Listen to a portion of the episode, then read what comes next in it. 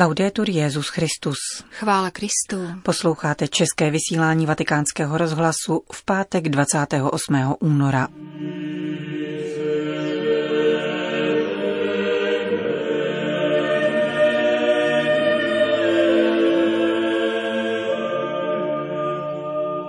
Petrův nástupce varoval před riziky digitální inovace a vyzval k utváření algoritmické etiky. Papež František zřídil pracovní skupinu pro asistenci místním církvím v přípravě směrnic pro ochranu nezletilých. Hořkosti v kněžském životě. Pokračování papežovy meditace vám přineseme v druhé části našeho dnešního pořadu, kterým provázejí Johana Bronková a Jana Gruberová.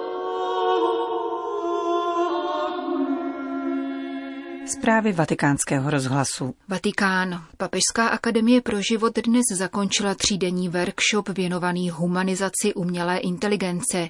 Jehož se zúčastnili významní političtí představitelé a zástupci předních světových počítačových firm, kteří podepsali etickou výzvu upozorňující firmy na účinky technologií spojených s umělou inteligencí, na případná rizika a možnosti kontroly a to též na výchovné rovině. Obsáhlou promluvu papeže Františka účastníkům workshopu přečetl předseda Papežské akademie pro život arcibiskup Vincenzo Pália.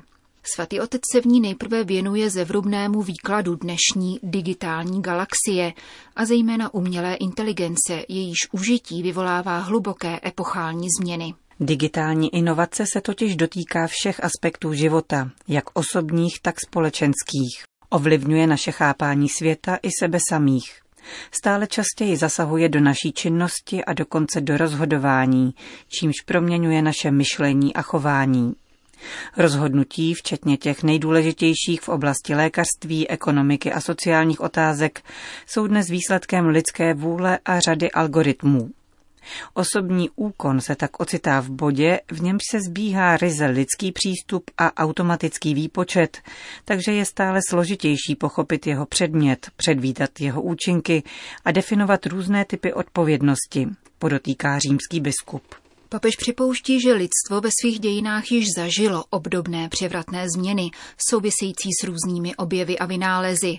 Avšak dnes se stírají dříve jasně rozlišitelné hranice mezi organickou a anorganickou hmotou, realitou a virtuálním prostorem, stabilní identitou a propojenými událostmi.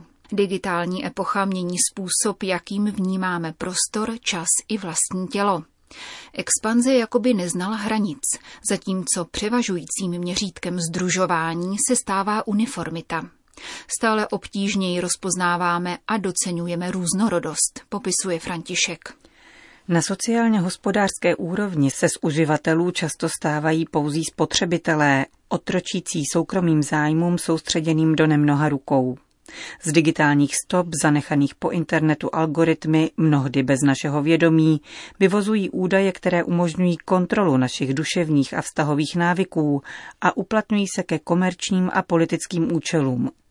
Tato nesouměrnost, kdy pár jedinců ví všechno o celé populaci, kdežto my o nich nevíme nic, otupuje kritické myšlení a vědomý výkon vlastní svobody – Propastně se prohlubuje nerovnost, poznání a bohatství se hromadí v rukou několika jedinců a to vše vytváří vážné riziko pro demokratické společnosti, varuje Petrův nástupce. Avšak toto nebezpečí nesmí zakrýt obrovský potenciál, který nám nové technologie nabízejí, dodává v zápětí. Máme je pojímat jako boží dar, tedy jako zdroj možného dobra, zdůrazňuje papež a přichází k hlavní náplni vatikánského sympózia, tedy využití umělé inteligence v biologii a medicíně. Tento rozvoj, upozorňuje František, vnáší hluboké změny do našeho nakládání s živými bytostmi a náhledu na život samý, který však vyzdvihuje papež je nutné chránit a podporovat nejenom v jeho biologické dimenzi, ale též v jeho neumenšitelné biografické kvalitě. Souvstažnost a ucelenost žitého a prožitého života nelze odstranit pouhým ideologickým kalkulem, založeným na udržitelnosti nákladů, Naléhá papež v Evropě, která stále více upřednostňuje eutanázii a asistovanou sebevraždu. Etické otázky plynoucí ze způsobu, jakým nové elektronické přístroje mohou disponovat narozením a osudem lidí, požadují, abychom se opětovně zasadili o lidskou kvalitu celých dějin společného žití. František navrhuje trojí postup při řešení analyzovaných jevů. V prvé řadě doporučuje dialog s vědou, průmyslem a politikou.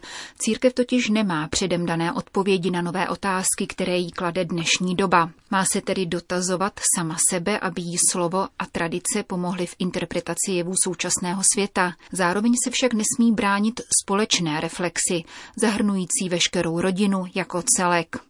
Za druhé papež vybízí k rozsáhlé výchovné akci. Nestačí výchova ke správnému nakládání s novými technologiemi, které nejsou neutrálními nástroji, protože utvářejí svět a zasahují do svědomí na hodnotové úrovni. Je zapotřebí, aby výchova poskytla silnou motivaci k hledání obecného dobra, byť z toho neplynou okamžité výhody. A konečně třetí papežova výzva směřuje k vytvoření kontrolních mechanismů založených na principech sociální nauky církve, tedy důstojnosti člověka, spravedlnosti, subsidiaritě a solidaritě a na lidských právech. Pouze takto může vzniknout nová algoritmická etika, algor etika, uzavírá papež, založená na etice, výchově a právu, jejíž součástí je rovněž dnešní římská výzva.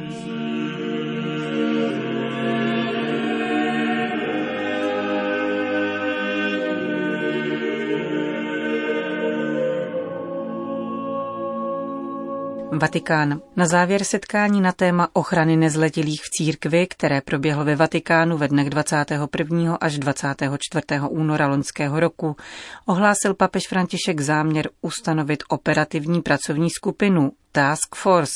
Jejímž úkolem bude pomáhat biskupským konferencím, řeholním institutům a společnostem apoštolského života v přípravě a aktualizaci směrnic ve věci ochrany nezletilých. Uvádí vatikánské tiskové prohlášení a v sedmi bodech schrnuje základní parametry projektu schváleného papežem Františkem. Na pracovní skupinu bude dohlížet monsignor Edgard Peňa Para, substitut státního sekretariátu pro obecné záležitosti a spolu s ním kardinálové Oswald Gracious, arcibiskup Bombeje a Blaise Joseph Kupič, arcibiskup Chicaga. Dále maltský arcibiskup a druhý sekretář Kongregace pro nauku víry Charles Jude Šikluna a otec Hans Zollner, ředitel Psychologického institutu Papežské Gregoriánské univerzity a člen Papežské komise pro ochranu nezletilých. Task Force bude asistovat biskupským konferencím, řeholním institutům a společnostem apoštolského života na jejich žádost při přípravě a aktualizaci směrnic ve věci ochrany nezletilých v souladu s líniemi vydanými Kongregací pro nauku víry, jakož i podle norem platného kanonického práva ohledně zneužívání a zejména ustanovení motu proprio vos estis lux mundi ze 7. května 2019. Příprava směrnic nicméně zůstává kompetencí a odpovědností jednotlivých biskupských konferencí, řeholních institutů a společností a poštolského života. Pracovní skupina bude mít pověření na dva roky, počínaje 24. únorem letošního roku. Skupinu tvoří koordinátor dr. Andrew Azopardy, vedoucí Safeguarding Commission pro ochranu nezletilých a zranitelných dospělých v Maltéské církevní provincii a další odborníci na kanonické právo různých národností. Koordinátor bude trimestrálně referovat o aktivitách vykonaných Task Force, substitutovi pro obecné záležitosti Vatikánského státního sekretariátu. Aktivity pracovní skupiny podporuje příslušný fond zřízený dobrodinci. Žádosti o pomoc ze strany biskupských konferencí, řeholních institutů a společností apoštolského života mohou být zasílány na zvláštní mailovou adresu.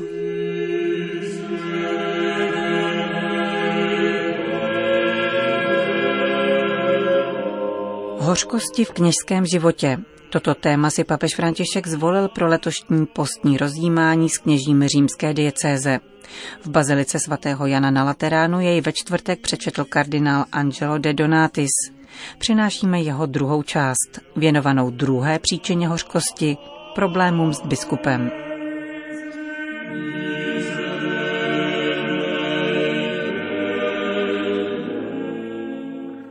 Nechci být rétorický nebo hledat obětního kozla, ani se obhajovat anebo bránit lidi z mého okruhu. Otřepaný názor, který spatřuje vinu představených ve všem, je už neudržitelný. Všichni chybujeme, v malém i ve velkém. Zdá se, že dnes je všeobecně, nejen mezi námi, rozšířena určitá průměrnost, která nedovoluje stavět na snadných úsudcích. Faktem však zůstává, že mnohá hořkost v kněžském životě plyne z opomenutí pastýřů. Všichni jsme zakusili svoje omezení a nedostatky. Čelíme situacím, ve kterých si uvědomujeme svoji nedostatečnou připravenost. Avšak postupem k viditelnějším službám a ministeriím jsou nedostatky zjevnější a křiklavější. A je také logickým důsledkem, že v tomto vztahu se hraje o mnohé, v dobrém i ve zlém. Co jsou ona opomenutí? Nejde tu o narážku na často nevyhnutelné rozdíly ve stylech řízení či pastorace. Ty jsou tolerovatelné a patří k životu na této zemi. Dokud Kristus nebude všechno ve všem, budou se všichni snažit poroučet všem. Je to Adam, který je v nás a takto s námi žertuje.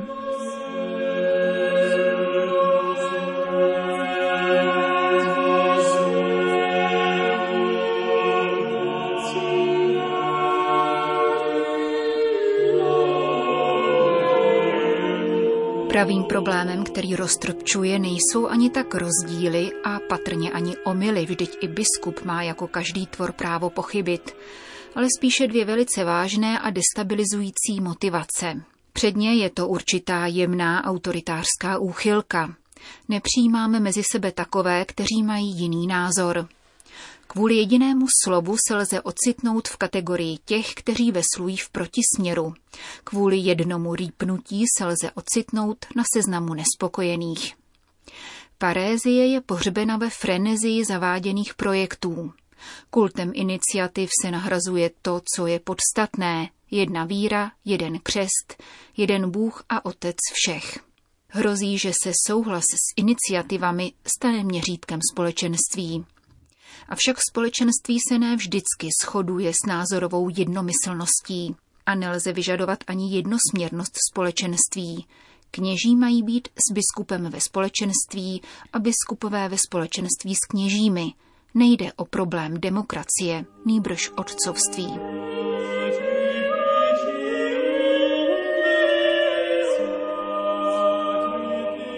Svatý Benedikt v Řeholi, známá třetí kapitola, doporučuje opatově, aby se při řešení důležité otázky dotazoval celé komunity, včetně těch nejmladších. A potom zdůrazňuje, že poslední rozhodnutí náleží pouze opatovi, který má všechno zařizovat prozíravě a nestranně. Benedikt nijak nespochybňuje autoritu. Naopak, opat nese za řízení kláštera odpovědnost před Bohem. Je však řečeno, že má být při rozhodování prozíravý a nestranný. První slovo, které dobře známe, tedy prozíravost a rozlišování, je součástí obecného slovníku. Méně obvyklá je nestrannost. Znamená brát na zřetel mínění všech a uchovat zastoupení stárce před upřednostňováním. Velkým pokušením pastýře je obklopit se svými a blízkými – tak se skutečná kompetence bohužel vytlačuje jakousi domělou oddaností, aniž by se rozlišovalo mezi těmi, kdo se chtějí zalíbit a kdo chtějí nezištně poradit. Vyvolává to velké soužení, které je často přijímáno stárcem, aniž by to dalo najevo. Kodex kanonického práva připomíná, že křesťané mají právo, dokonce někdy i povinnost podle svých znalostí, příslušnosti a postavení sdělit pastýřům církve své mínění o věcech týkajících se prospěchu církve. V době nestálosti a šířící se křehkosti se autoritářství samozřejmě jeví jako řešení. Na politickém poli je to zjevné. Svatý Benedikt však radí, že pravá péče spočívá v nestrannosti, nikoli v uniformitě.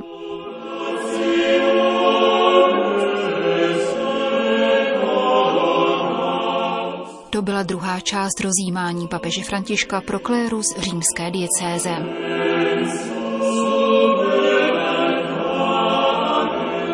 Končíme české vysílání vatikánského rozhlasu. Chvála Kristu. Laudetur Jezus Christus.